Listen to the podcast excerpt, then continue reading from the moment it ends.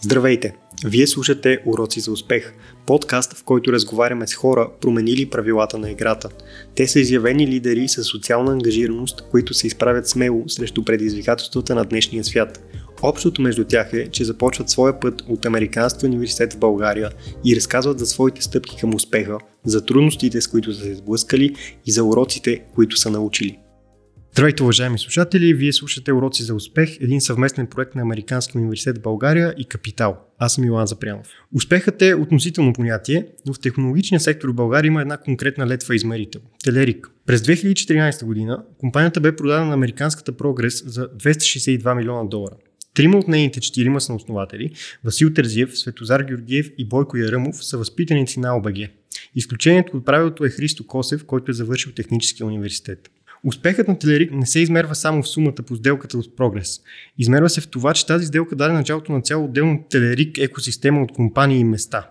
Миналата година две български компании, Payhawk и GTM Hub, бяха оценени на над 500 милиона долара. В бъдеще те по всяка вероятност ще подобрят рекорда на Телерик, но това няма толкова голямо значение, колкото фактът, че и двете са основани от бивши служители на Телерик.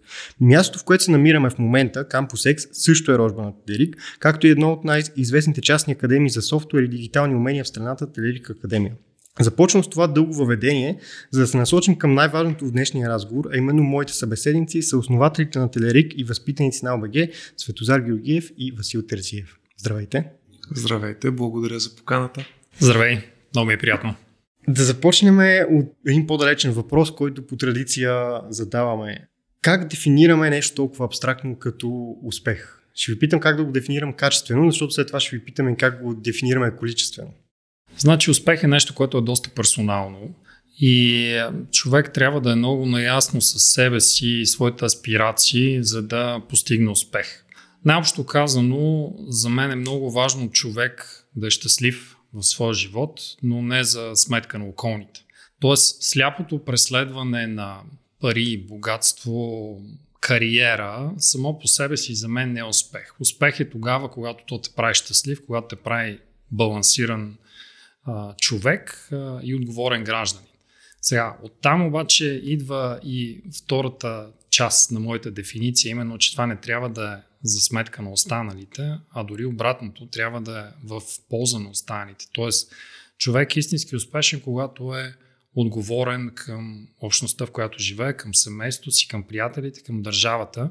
И реално успех в вакуум, т.е. само за себе си, за мен не е никакъв успех. Това е един социален провал, по-скоро. И висша форма на егоизъм. Така че, за да си успешен, едно, трябва да си щастлив и да преследваш това, което те прави щастлив.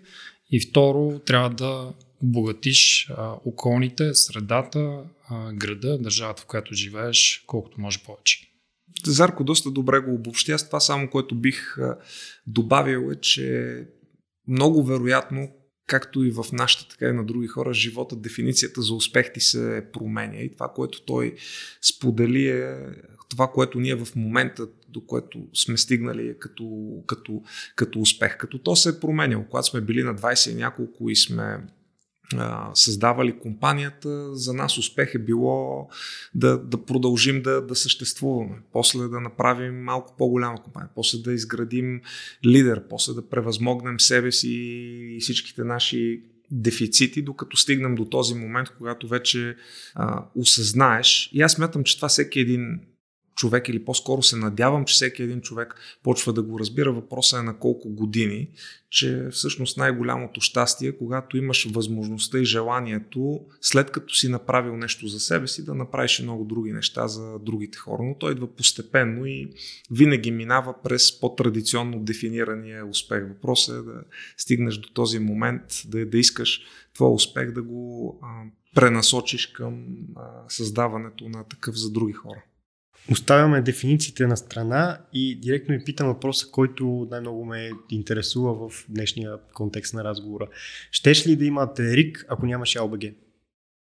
Ами, много е относително, но, но по-вероятният отговор е, че надали би го имало. Трима от четиримата са основатели са от Американския университет. А, почти всичките от първите служители на компанията са от Американския университет. Без тяхната работа, отдаденост, саможертви, търпение, надали щеше да, да, да се стигне до това да има такава компания. Дори с Христо, който не е от Американския, ние се запознахме в компания, основана от бивши възпитаници на Американския университет и където всички други хора, мисля, че без изключение, бяха випускници на Американския. Реално ние там с, аз там се запознах с а, Христо. Също така трябва да се отбележи, че и Телерик е бил исторически и мисля, че продължава да бъде най-големия работодател на випускници на американския над 100 и кусур човека сигурно сме взели през годините от а, университета. Така че не мога да си представя как без американския би се получило а, това нещо, защото то не е само хората, които сме се познавали, то е било, ако амбициите и подготовката, вярата в това, че, че, че може да, да стане. Тоест доста, доста неща, които така са се сляли, за да направят това нещо възможно. Да, това, което последно каза Васил, може би за мен дори е по-важната причина, защото нашите така аспирации, вяра, желание бяха със сигурност много заредени и укрилени в американски. Може би ние дори да се познавахме, ако не бяхме минали през тази школа, през този опит, през това така житейско съзряване, ако щеш, може би нямаше да стане. Защото, да, хора се познават, могат да се познават а, от всякакви места, но, но това е по-скоро така, а, докосването с магическа пръска от съдбата, но там а, реално магията става с това, което всеки един човек минал през тази школа носи със себе си, като, като познание, като менталитет и мисля, че това всъщност е по, по-важният фактор. Васил го зачеркна, но как точно стана събирането на съоснователите на Телерик? Постепенно. да. Разкажи историята, да, ти е интересно. сме разказвали много пъти, но работехме заедно с Светозар и Бойко в, и Христо в една а, английска компания, която беше отворила и разрастваше офис в, а, в България. Бойко започна там, а, той ми се обади на мен, аз споделих на, на Христо, който беше на кръстопът и в последствие се обадихме и на Зарко и, и, и той дойде и така започна нашия съвместен професионален а, път, който се разви в а, това, че след а, като не успяхме да си намерим, така да се каже, мястото в а, тази компания, имаше едно злополучно развитие, което сме го разказвали многократно, как а, тогавашният собственик а, на фирмата реагира малко по-емоционално на едно писмо, което описваше много от проблемите, които срещаме, предизвикателствата, както и потенциалните решения. И прецени, че може би ръководителя на екипа не е правилния, ние преценихме, че ние сме част от проблема в този случай, че е редно да, да, да си тръгнем заедно. И така малко на, на, на късмет това, което ни е било като стари идеи, като някакви индивидуални амбиции, се канализира в това да пробваме да направим компания. Като тръгнахме с една идея, тя поеволюира малко а защо софт... Тоест, как се ражда софтуерна компания, която реално разработва инструменти за други софтуерни компании и разработчици?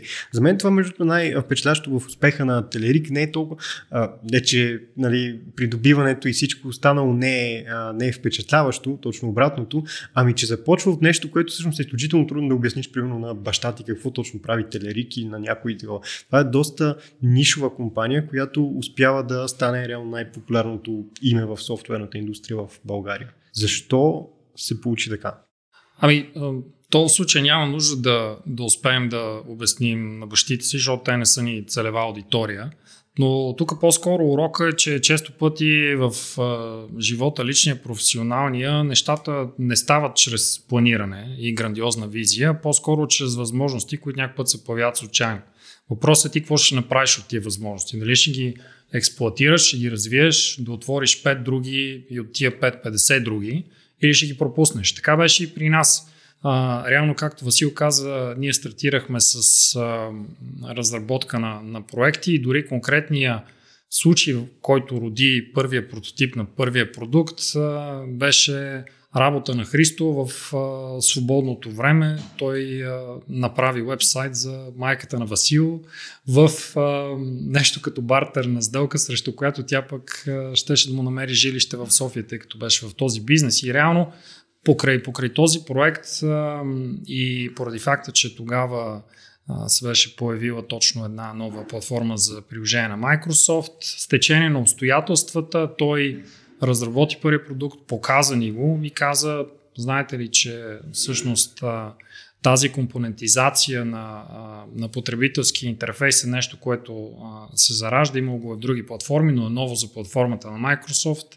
Тия компании ги правят като компании, нашия най-голям конкурент тогава беше компания от един човек. И нас си стана много интересно и решихме да пробваме дали ние от, от, от този проект може да направим продукт. Общо взето не иновирайки кой знае колко от гледна точка на, на бизнес модел, на лицензиране, на цени, ми наблюдавайки какво се случва вече на пазара, защото това, това ни покаже, че има някакъв продукт market fit. И така стартирахме, но след това, реално, след като първата продажба в рамките на един месец а, извалидира, че, че и ни даде по-скоро искрата и надеждата, че, че може да излезе нещо от а, чисто продуктовия бизнес. Ние така доста целенасочено се фокусирахме да видим, окей, ние как може да иновираме на базата на това, което вече го има, но къде са слаби конкурентите, къде ние може да добавим стойност и да сме по-добри от тях. И така итеративно, продукт по продукт, линия по линия. Изградихме глобален, глобален лидер, но е забавна история, защото освен многото други неща, показва, че няма нужда да имаш най-гениалната идея, защото ние тази идея не сме я имали. Ние видяли сме в началото от, от а, друг. Дори не бих с ръце на сърцето, като гледам назад, а, нали, ми става понякога даже комично колко едно към едно сме пренесли а, в а, изпълнението. И просто защото толкова сме знаели, толкова сме разбирали, но с течение на годините как това нещо се обърна и как всъщност от а, компания, която нали, натръгна с много иновации, всъщност почнаха да се раждат изключително много иновации, които вече всичките други, без изключение наши конкуренти, фирми по света, ги копираха а, от нас. Както споменах и преди да започнем разговора, сега ще минем в една част, която е добре да имате силна памет. Да започнете с нещо лесно. Как, какви студенти бяхте? Като какъвто и ученик. Отличен. Да, аз също не бих казал, че съм имал проблеми с, с материала, но също времено си прекарахме доста добре чисто социално. Това е така силен аспект от живота в LBG Учи се сериозно, но и студентския живот е много богат и като цяло е страхотно преживяване тия 4 години. Благоев град е едно чудесно място, където човек да се изучи. Общо взето това ни беше и ежедневието. Наблягахме си и на ученето, весело беше всичко от към социален живот всичките страхотни хора. Аз си, си занимавах с баскетболни отбори и с спорт и общо взето продължих продължиха да ме вълнуват нещата, които ме вълнуваха и в гимназията, но в по-различен контекст, по-различни хора. То дори хората всъщност не бяха толкова различни, тъй като няколко човека от моя клас отидоха в американски и това беше една от причините аз да смена посоката и вместо да ходя към щатите да отида в американски, защото идеята беше окей, ще прекарам 4 прекрасни години, после ще поработя и после пак ще стигна до, до щатите. В крайна сметка това беше при нас малко или много идеала на нашето поколение, че дори не сме се замисли. Всичките сме е, живели си и учили с идеята, че сме емигранти по, по някое време. За щастие съдбата имаше други, други планове за нас. И така, благодарение на моите съученици се озовах и аз в американски, така че към дългия списък с хора, към които трябва да имам признателност в този живот, трябва да, да присъстват на видно място и те. Всички хора, с които съм разговарял, свързани с ABG, съответно и с подкаста, сте завършили горе-долу в едни и същи години. Аз ги наричам костовите години. И ми е интересно, вие как ги разглеждахте тези доста буйни времена в модерната българска история тогава? Те рефлектираха ли по някакъв начин вас? Вие обсъждахте ли ги, анализирахте ли ги? Мислихте ли, че това е нещо историческо, което се случва около вас? И имаше ли влияние върху вас като студенти? Ами интересното е, че поради модела на американския с а, учене в кампус, където ти реално си абсорбиран от академичния и студентски живот непрекъснато и то в една среда, която е много приятна за, за студентите, ние бяхме до голяма степен изолирани от най-големите катаплизми мога да кажа така с ръка на сърцето, че нали, хиперинфлация много, много не ги усетихме тия неща, защото ние бяхме на, на стол, в общежитие, чудесна храна, много по-добра от където и да е другаде, всичко ни е а, до голяма степен покрито. И, и в крайна сметка, естествено, че ни вълнуваха тия събития, тогава беше войната в Югославия и какво ли не, нали, наистина много бурни, бурни времена, но ги гледахме малко като на телевизор Тоест, ние, ние си бяхме вътре в нашия балон, беше ни весело, беше ни интересно, а, така че а, преживяхме ги тия времена, но не мисля, че е с, а, с някакви белези по нас. Общо взето допирани с тия времена бяха като трябва да се прибереш от Благоевград до София и се сблъскаш с блокадата на Дупница, понеже не може с автобус, с влак, ходене и после пак влак а, с разговорите вкъщи, където примерно на един от родителите ти заплатата е станала по-малка, отколкото твоите смешни джобни, които, които имаш. Но може би това, което ефекта, който е имало е бил, че това не ни харесва. И по-скоро, ако оставаме, бихме искали да не бъде така за, за нашите деца и да, да минават през, през това. Тоест, а, тогава още не мисля, че сме си казали, да, задължително оставаме в България, ще променяме България, но е, е било тая вилица, че ако емигрираме, нали, това няма ния проблем. Но ако останем тук, със сигурност не бихме искали да, да се случва това, което се случва тогава и на следващите поколения. За щастие, сега години по-късно с скромни усилия имаме възможност да подобряваме малко по малко средата. А имаше ли шокова терапия, когато излязохте от тази капсула, т.е. когато завършихте? Ами шокова терапия при мен до някъде имаше а, от гледна точка на това, че аз излезах доста голямо самочувствие с това колко много знам.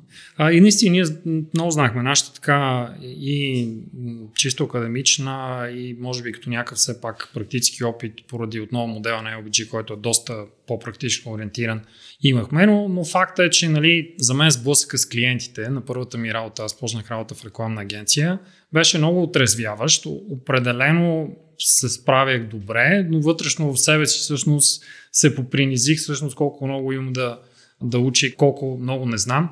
Но в крайна сметка определено много бързо прогресирах и то отново поради от една страна силната академична подготовка и второ цялата атмосфера в AUBG, която те кара ти да си проблем солвер, да, да си уверен, да си адаптивен, а не просто да абсорбираш някакъв материал и да го издекламираш после, нали, което е за съжаление в немалко университети модел. При нас не беше така и въпреки, че нали, имаш някакви дупки, реалност спрямо, спрямо очаквания, те бързо се запълват, защото ние бяхме и така школовка. И, и при мен имаше сблъсък с реалността, основно от гледна точка на това, че аз си представях един кариерен път, пък той не се получи точно така, както си го представях и по стечение на обстоятелствата се озовах в технологичния свят, който много ми беше интересен, но и бях изпуснал 21 години въобще да направя каквито и да било инвестиции в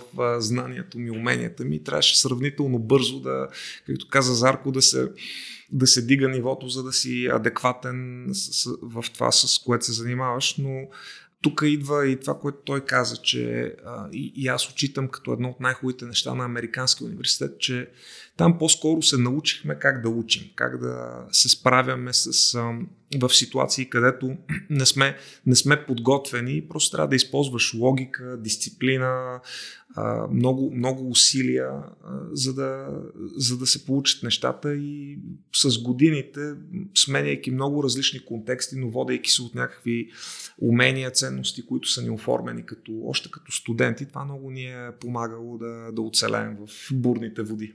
Стана ми интересно, какъв беше оригиналният план? Да се занимавам с финанси, инвестиционен банкер. Няколко години да поработя като в одит от Big 4, 5, 6 тук в София, после да отида да си направя магистратура в Штатите и да остана ня- някъде в Штатите, сигурно Нью Йорк, което за щастие не ми се получи. И до някаква степен си се върнал към този път. Еми, шегувам се, че то явно не може да избягаш от съдбата ти, да по един или друг начин се наместват нещата. Как виждате промяната, която се е случила в България след завършването? Това е много дълъг период от време, няма да анализираме абсолютно всичко, но а, два въпроса. Кое се случи като, както трябва и кое не се случи като хората?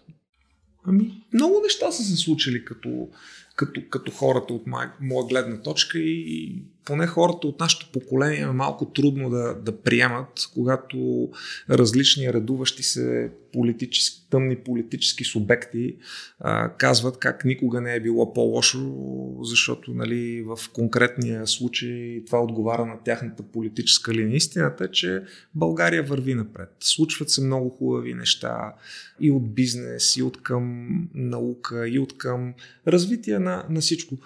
Проблемът е а, колко по-добре, това, това е въпрос, който ние задаваме, колко всъщност по-добре можеше да бъде, ако се правеха определени работи, ако определени ценности бяха по, по-застъпени, колко по-напред щяхме да бъдем. И отговор е най-вероятно страшно, страшно много. Така че нашата оценка е, че нещата не са зле в никакъв случай. Аз, аз не смятам, че са били по-добре. И, и много ясно поне ние си спомняме как преди да отидем на училище ранните 90-те години сме се редили преди бабите и дядовците ни, които ни застъпваха на опашки да вземеш кисело мляко и хляб, празни рафтове, режим на ток. Така че имаме спомени нали, за времена, които нашите деца те дори не могат да разберат, като им го обясняваш какво всъщност представлява. Но идеята е, че това не е достатъчно и, и, и трябва да, да, да сме всичките по-активни като хора, като общество, като бизнес, да работим още по-здраво, така че не само да мижитурстваме с извинения, а, а наистина да вървим с много по-бързи крачки напред към, към бъдещето и да подготвим а, нашите деца, внуци за една много по-хубава България.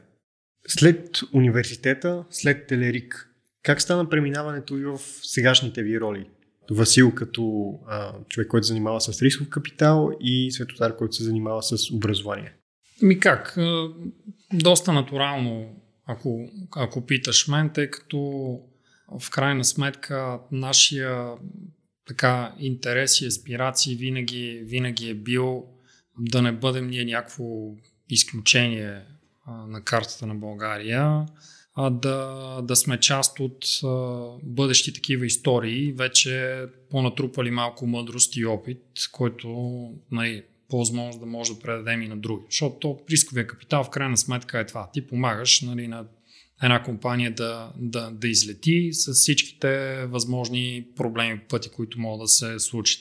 Аз между другото повечето времето ми отива в, в подобни дейности, тъй като имам доста ангелски инвестиции, много от тях заедно с, с Васко или с а, фондовете, които са в, а, в София и го правя точно поради то същия сърбеж, че нали, това, което минахме с Телерик, ми беше супер интересно и, и, и, и сега, бивайки част от много такива истории, не само една, още една, също се много зареждаш. Това образованието е фундаментален фактор за развитието на всяко общество. Ние, за съжаление, деградирахме последните 30 години доста сериозно, а това е много инертна система, която пък отнема много години да се върне и да прогресира на още по-високи нива. Така че там трябва да се действа и нали, както за много неща всеки каза ми, то някой друг трябва да го свърши. И най-вероятно има някой друг трябва да го свърши, но всъщност не, нали, всеки си носи някаква отговорност особено хората, които по една и друга причина са, имат възможност или са популярни, трябва да дадат пример. И за мен това е добре инвестирано време с потенциален грандиозен return on investment, ако трябва да го кажем на, на английски на и на чист български. да, и, и е важно да бъде на, на дневния ред а, на всеки. Така че, не знам, някакси така, ние като ценности сме, сме доста сходни, въпреки че като характери сме различни, то това също е доста добре. И, и натурално, без кой знае какво договаряне и синхронизиране покрай нас, работим в тази посока и, и с другите момчета, както и с много хора, самишленици, които са отвъд нас, защото ние често пъти сме спрягани само четиримата, едва ли не сме причина за целия успех, но то не е така. А, и това трябва да се знае. Абсолютно. А, иначе конкретно как, как станаха нещата, общо взето по едно и също време ние стигнахме до извода, че точно зато трябва да, да поемаме по, по друг път. И точно тогава имаше няколко събития, които се напаснаха. Едното от тях беше, че Прогрес се чудиха какво да правят с Телерик Академи и бяха достатъчно а, щедри и добронамерени, знаеки, че това е нашето любимо дете, да го отделят като самостоятелна инициатива, да ни дадат правата и да ни дадат възможността да го развиваме като отделен, отделен бизнес. И там Зарко застъпи като CEO. За щастие, при нас винаги а, имал страхотни хора около нас и винаги ни е било цел общо взето те да застъпят и да са под светлината на, на прожекторите и сравнително бързо той предаде штафетата на Александра Мечкова, която води страхотно академията и сега, за да може той да се занимава с други образователни и предприемачески и филантропски инициативи. Бойко от своя страна пък се захвана да реализира този проект с Campus X, който ни беше от много време тема искахме да го направим, да съберем на едно място компании, които да си полезни, а, където да има обмен на знания, където да, да ври екипи, където да се създават големите идеи. И затова му викаме The Unicorn Factory. Гледаме по производствен а, начин на, на цялото това нещо, така че да се събере знанието, да се надстрои и общо за всяко поколение да има отношение и отговорност към това поточната машина да става все по-голяма, все по-добра и да работи все по-бързо.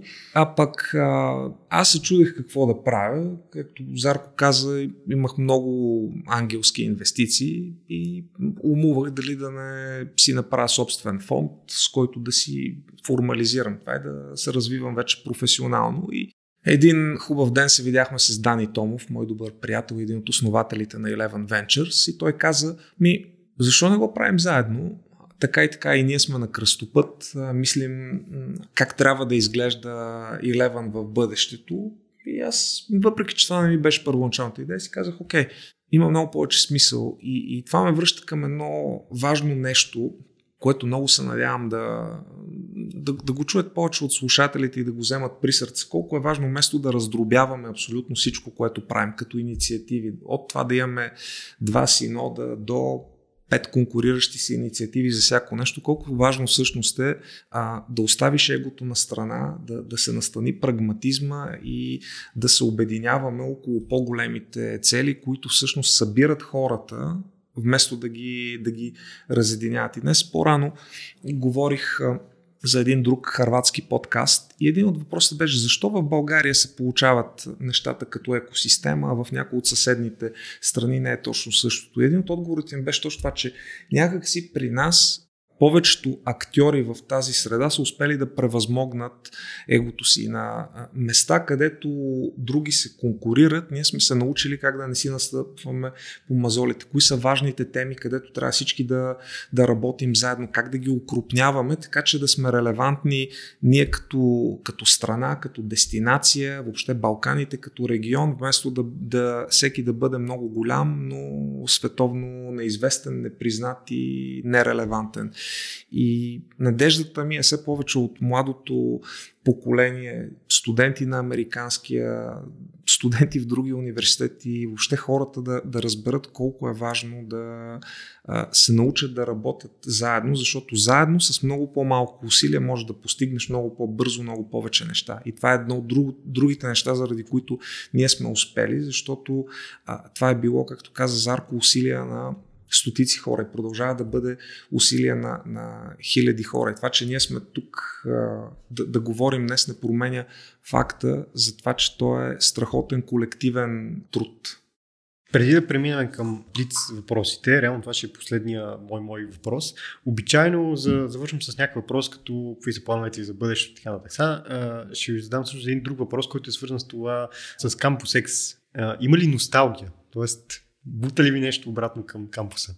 Никаква. И много пъти съм го казвал, няма абсолютно никакво съжаление за която и да било стъпка. Не съжалявам, че сме продали компанията, не съжалявам, че сме се развили по начина по който е, защото в крайна сметка, когато ти си щастлив в днешния момент, а, виждаш смисъл в, в живота ти, събуждаш се с идеи, с желание да, да направиш нещо, значи всичките тия и осъществени, и изпуснати възможности, и незгоди, и болка, и радост си е струвал, защото те е довело до, до, до този момент. Така че носталгия ние нямаме, даже то е много интересно. Аз, ще е интересно и Светозар да, да каже, но аз много рядко се сещам за това какви са били времената в Телери, какво сме правили. Тоест трябва няк... нещо специфично да ме вкара в а, този контекст, за да почна да си спомня. Много по-интересно е, примерно, как да направим 10 юникорна, как да се развием като екосистема, как да бъдем следващия най-доброто от Израел, Естония и т.п. подобни, как България да, да, да дръпне като, като економика, как да си променим образователна система, така че да избухнем. Е, това ми е много по-интересно, отколкото примерно да се връщам към миналото и да се подсещам какво е било да си CEO на 800 човека компания. Миналото си е минало, затворена страница, използваме опита и вървим напред. Светозар?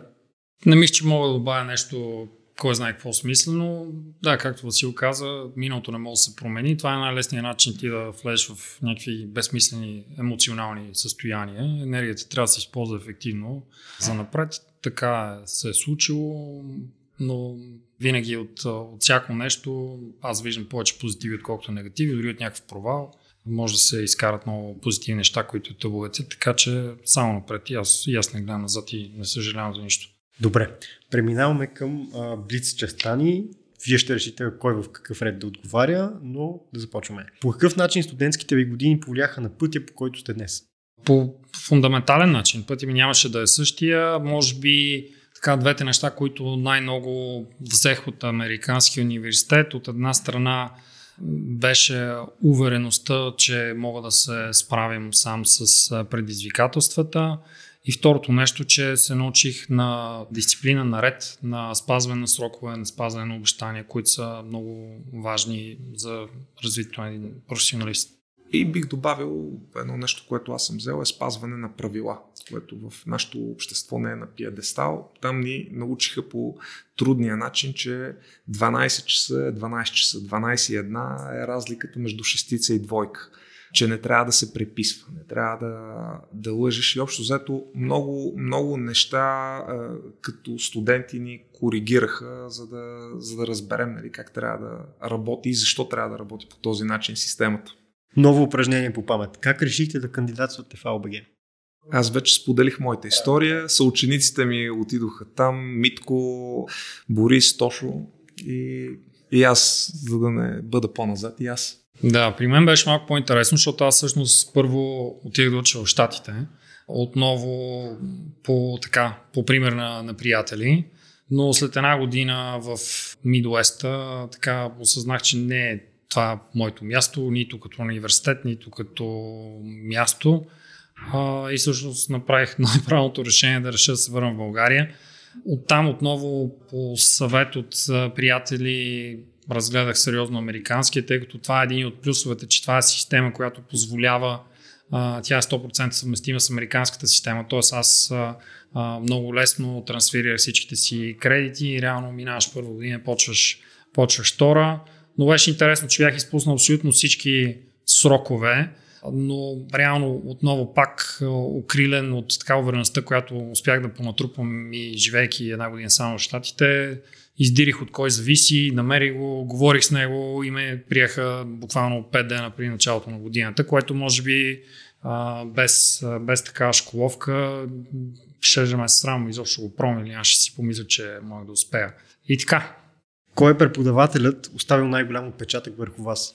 О, сигурност не мога да изброя един. А, много са. Керол Дор по маркетинг, Тони, а, Тони Осбърн, Кочемидова, Алф Истергард. Много са, но интересното е, че при всички тях, независимо от дисциплината, някакси успяваха предмет, който не съм очаквал, че ще ми е интересен или че крие такъв смисъл за себе си, да го преподадат по, по а, супер обогатяващ начин, по супер интересен начин, така че аз да натрупам фундаментално знание, което помня и до днес. Много неща, които тези професори и други си ми преподавали, си изпомням и до днес и това е реално атестат за едно качествено образование. а не просто научава някакъв материал, който на трета седмица не си спомняш нищо. Един друг професор, за който винаги се сещаме, Боби Филипс, Заре. Аз не съм взимал при него. Да, страхотен. Той преподаваше по Political Science и а, не, не само с материала, който ни е преподавал, но просто като, като човек, като ценности, като интегритет, а, винаги се сещам а, за него, защото до някъде е бил, бил малко по-различен ролеви модел в уния времена за това човек как а, може да се държи, да мисли и как се навръзва всичко. Не е първият път, когато неговото име се споменава в подкаста, така че явно е оставил сериозен печатък. Добър човек. Добър човек, който а, го е било грижа за, за студентите му, за техния успех, тяхното развитие и за разлика от други хора, пак добри преподаватели, които са били догматични за това, кое е правилно, кое не е правилно. Боби Филипс винаги е създавал такава среда, че ти сам да стигнеш до изводите за, за себе си, без той да те форсира кое е правилно и кое не. Което за мен е правилният начин на, на преподаване, за да може това, кое, до което ти достигнеш да си е твое. Тоест, то да е базирано на опита, на знанието на други, но в крайна сметка да си го привнесеш като твое. Кой е най-важният урок, който сте получили в университета? Ами аз го казах и преди, увереността в себе си. Това, че можеш да успееш да справиш предизвикателствата, самата среда изправяше пред тебе много предизвикателства и чрез преодоляването им мисля, че сериозно се доизградих като личност през тия 4 години там. Да, това също бих, бих добавил и а, работата в екип защото това е нещо, с където поне аз се сблъсках за първи път. Допреди това винаги е било повече индивидуализъм в гимназия, всичко, т.е единственото място, където не е било, е било на баскетболната площадка, защото е трябвало да играем като, като отбор, но, но в друг контекст не ми се е налагало толкова, нали, както е сега при, дори при нашите деца, работи в екип, заедно мислят, правят, струват. При нас това беше първия ни сблъсък, където трябва заедно да седнем и колективно да произведем нещо качествено и всеки да си свърши работата. Какви си представяте, че станете когато започвахте да учите в университета? Много интересно. Аз също, може би, поради някаква инерция имах не аспирации толкова, колкото визия, че се занимавам нещо с финанси. Не знам и аз защо. Но това въобще не се реализира по този начин. И до някъде всъщност това е другото страхотно нещо от гледна точка на Американски университет и на този вид многодисциплинарно образование, че то не те форсира да правиш фундаментални и безвъзвратни решения преди, преди да си започна университета. Ти можеш да отидеш да намериш себе си, да започнеш една специалност, да надградиш с друга специалност или с, а, а, с полуспециалност, нали, майнер, което в а, българските и в повечето европейски системи всъщност не е така. И, и ти реално можеш или да, да получиш много по-цялостна представа и подготовка в дадено поле, примерно да надградиш, не знам, бизнес с економика или с математика, или пък да надградиш с нещо друго, което ти импонира чисто човешки. Може да получиш, примерно, fine arts или, или театър, или бизнес и компютър сайенс, което всъщност е адски важен фундамент а, и много всъщност от а, а, сега имената и компаниите, които и Васил спомена и други, а техните основатели или менеджери са с такъв профил двоен мейджор, често пъти бизнес и, и компютър сайенс, защото ти ако искаш да си успешен, особено в технологичните среди в днешно време, не мога да знаеш само едно нещо. Трябва да си доста широко подготвен и с идеята, че ще трябва да учиш доста за напред. Това е безценна подготовка, отново присъща на американския модел Liberal Arts система и съм много щастлив, че имах възможност да съм част от този модел. Васил спомена инвестиционен банкер по-рано в разговора, но това ли беше когато влизаш в университета? Когато влизах в университета, не смятах, че съм имал кой знае какви големи идеи за, за бъдещето. Представях си, че ще получа 4 години, после ще поработя 4 години като аудитор, счетоводител, завършвайки економика и бизнес. Не завърших економика, защото не ми беше интересно. Трябваха ми два курса за мейджор, но прецених, че по-скоро ще взема два курса, дете са ми интересни, отколкото два курса само за да имам два мейджера. И Общо взето, както каза Зарко, това е много важно слушателите, особено тези, които се чудят за, за университети, къде да кандидатстват, да знаят колко специално място е американски, именно тази академична свобода и това, че можеш да видиш кое е твоето нещо. Защото аз си мислех, че едни неща са моите неща. Оказа се, че не са точно тези, които ме вълнуват, в които съм силен и реално американския начин по който е построено това liberal arts образование, подхода на учителите, хората, които са там ми малко или много дадоха по, по-различен, по-различна траектория. В началото на разговора ви казах, че ще ви питам качествено, сега ще ви питам и количествено. Как се измерва успеха? Ами, не знам, Васко тук ще го цитирам него, защото той, той има една мисъл, която много, много ми харесва. Тя е именно на колко човека си помогнал. Не знам, трудно ми е да закача количествено измерение за това, защото, както казах, той има и има навътре насочен вектор и, и навън и често пъти не е лесно се измери, но, но се усеща доста ясно, според мен. Mm. Поне така аз мисля. О, измерител е простичък. Колко дни, като си направя равносметка за деня, съм доволен от това. Щастлив съм на, на края на деня и е ден, в който съм свършил поне едно нещо полезно за някой друг, освен за всичко друго, с което се занимава. Ако това нещо, ако повечето дни са такива, значи е много успешно. Седмицата, годината. Трите урока, които научихте през последната година, аз бих казал вече последните две години, като сметнем коронавируса като някаква рамка. Ами, първият урок, то е много важно подсещане колко много от хубавите неща в живота ги взимаме за даденост. Това, че си здрав, не го усещаш, не, не го взимаш като нещо специално до момента, който не се разболееш ти и хората около теб. Това, че няма граници, ако си част от Европейския съюз и можеш просто взето да си пътуваш спокойно насякъде, какво всъщност значи отново да, да има граници социалния живот, на който сме свикнали, какво, какво значи, когато всичко се затвори и ти си свикнал да се виждаш с хора работно, социално и изведнъж това нещо го няма и минаш по съвсем други медии, как това рефлектира? И поне за мен едно от важните подсетки е да, да тези неща колко са важни и да, да се стремя да ги ценя малко повече, защото видяхме какво може да стане и как бързо може да, да изчезнат. Това е един урок. Другия урок е за това като цяло хората колко са приспособими. Леко, трудно, резки промени всъщност и от към бизнес и по всякакъв друг начин с всичките сътресения сме много адаптивни и се намира път и това дава една страхотна възможност за по по-оправните, по-бързите, всъщност да се възползват и да изградат а, някакво предимство като бизнес и като хора. Какво трето мога да се, да се сета като, като извод?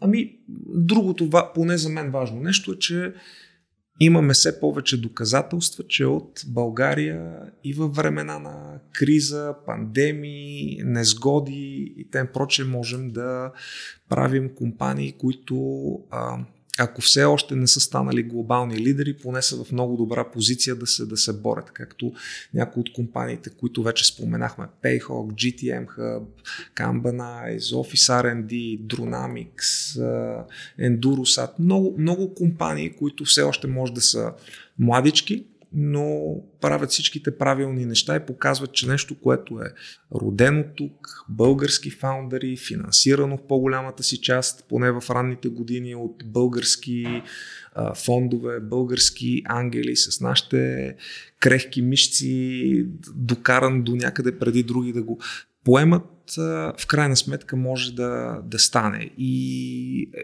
нека си го напомнят слушателите ни, че всичко може да стане, всичко е в, в нашата глава и да не се предаваме, да не бъдем жертви а, и да мрънкаме колко е тежък света. То е горе-долу еднакъв за, за всички. Някой по-привилегирован и някой не, но възможностите са там и ако се върнем към това, за което говорихме по-рано, работим заедно, работим организирано и гледаме дългосрочно, няма лимит на това какво можем да постигнем.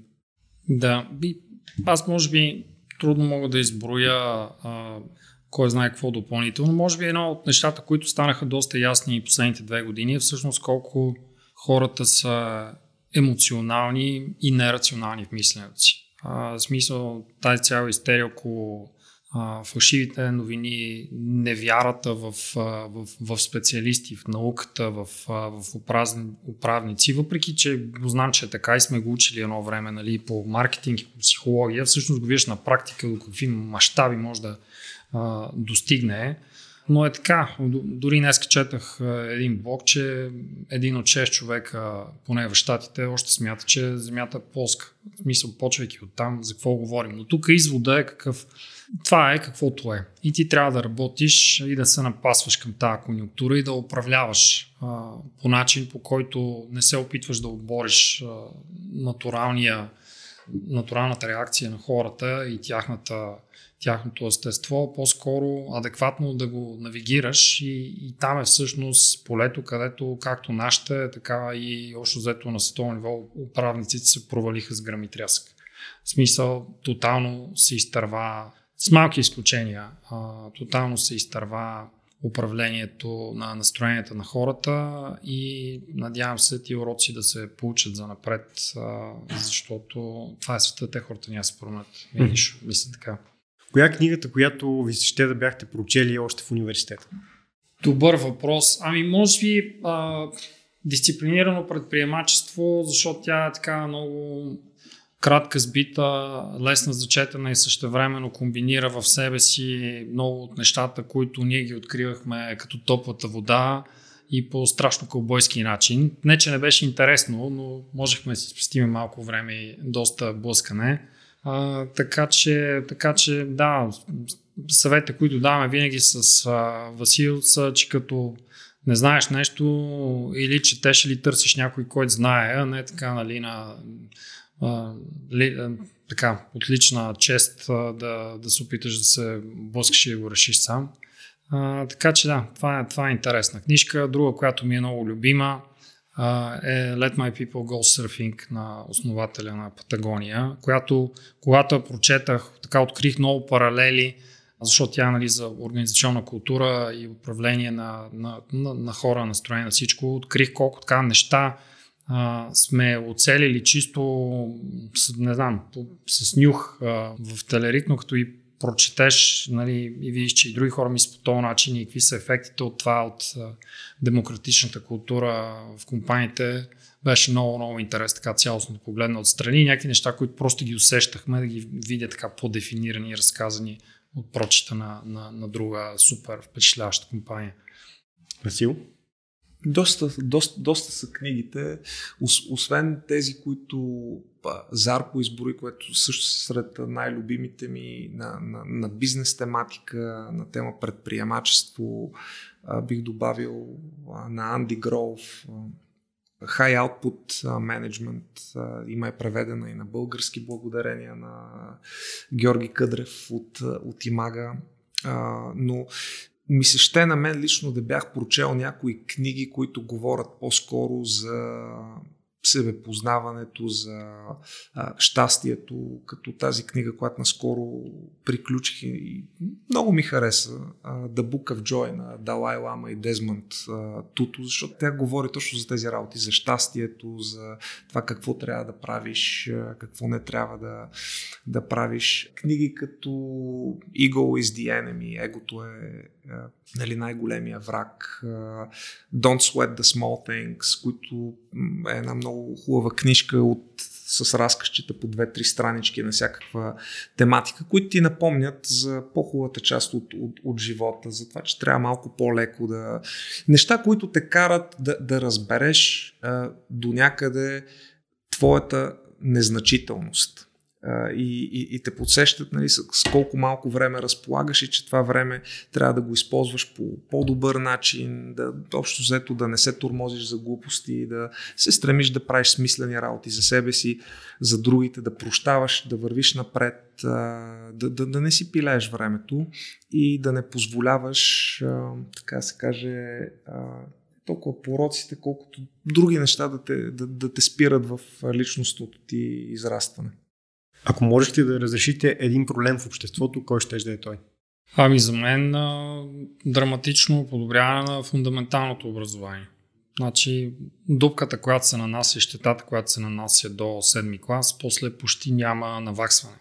И, и ако това така може с магическа пърца да се реши, както в България, така и другаде, според мен ще е много по-хубаво място.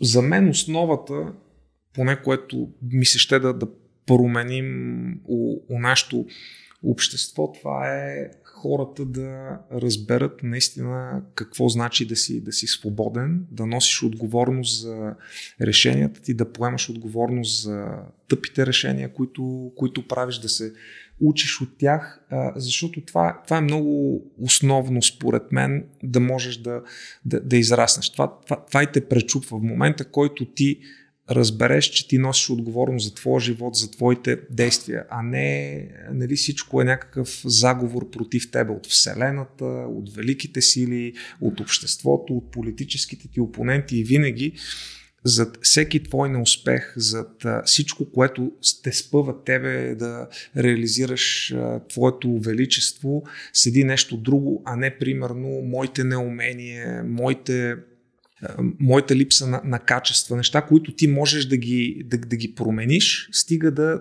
приемеш факта, че наистина има по какво да, да работиш, да приемеш, че си се объркал, че не си перфектен, което въжи за, за всички нас. Всеки един от нас е направил една камара глупости. Въпросът е кога стигаш до извода, че едно трябва да си поемаш отговорността за това и две трябва да живот и здраве да научиш нещо. И това е нещото, което според мен, ако се промени, то ти отваря нещата за много други работи, защото ти вече изчистват се кофти неща като завист, защото ти знаеш, че имаш и възможност и всичко си зависи малко или много от теб, за какво да губиш енергия, да завиждаш на други. А, не си лентяй, защото виждаш, че когато а, си използваш правилно времето, инвестираш го като хората, се получават резултатите. Но всичко тръгва от, от това да разбереш, че ти си центъра на Вселената и трябва да управляваш добре това дружество, дето ти е поверено. Последен въпрос. С какво мислите, че бихте се занимавали след 10 години? Тук малко добавка. Реално вие през 2022, през 2012, през 2002, предполагам през 1992 сте занимавали с различни неща. Така че план 2032 как звучи? Ами, със сигурност същата посока. Аз поне за себе си виждам най-много полза и удовлетвореност, ако може да съм на много фронтова, не на един. А, някакси мисля, че повече стойност а, давам. Може би с малко повече обществена дейност, макар че тя в момента не е малко. Но да, като цяло това. Аз мисля, че и, и, и двамата сме си избрали траектория. Пожелавам си само да, да, да сме живи и здрави, защото това е фундамента на, на всичко. Иначе сме изключително и привилегировани и щастливи да можем да постигаме успех и да, да помагаме на, на други да, да, да го постигнат и те да го надграждат рисковите инвестиции, особено в ранна фаза, са изключително благодатна. Почва ти да помогнеш на, на много хора и компании да, да, си, да, да си променят така се каже, пътя. Не само да постигнат бизнес успех, но и да пренесеш някакви ценности, да помогнеш за разбирането на определени много базови постройки, които водят вече когато има успех до някаква различна количествена и качествена промяна в, в обществото и в крайна сметка и всички да могат да се справят и добре економически. И инвеститори, и компании, и техните служители, и инвеститорите на, на инвеститорите. Така че това от моя гледна точка е комбинация от много неща. Натрупване на знания, социален дълг, създаване на правилните връзки вътре и навън, за, за да може да, да вървим като економика. Така че много бих се радвал да имам енергията да мога да го, да го правя, защото това е доста... От, отвън изглежда много лесно и просто като бизнес, всъщност не е. Изисква много работа, много енергия, много концентрация, защото ти постоянно работиш с десетки компании, сменяш контекст, различна проблематика и е изтощаваш. Така че се надявам да имаме енергия само да го правим с Светозари, с другите хора около нас. За мен беше изключително и приятно и полезно да бъда част от този разговор. Нямам никакво съмнение, че така и за нашите слушатели. Благодаря ви и ви пожелавам успех. и да си подготвите резюметата за Американския университет. Това е една страхотна институция, независимо дали гледате за себе си или за вашите деца, внуци, племенници. Изключително място е. Отидете и го вижте. Има Open Days, можете да го усетите, така че възползвайте се. По-добра реклама едва ли ще има. Благодаря ви отново.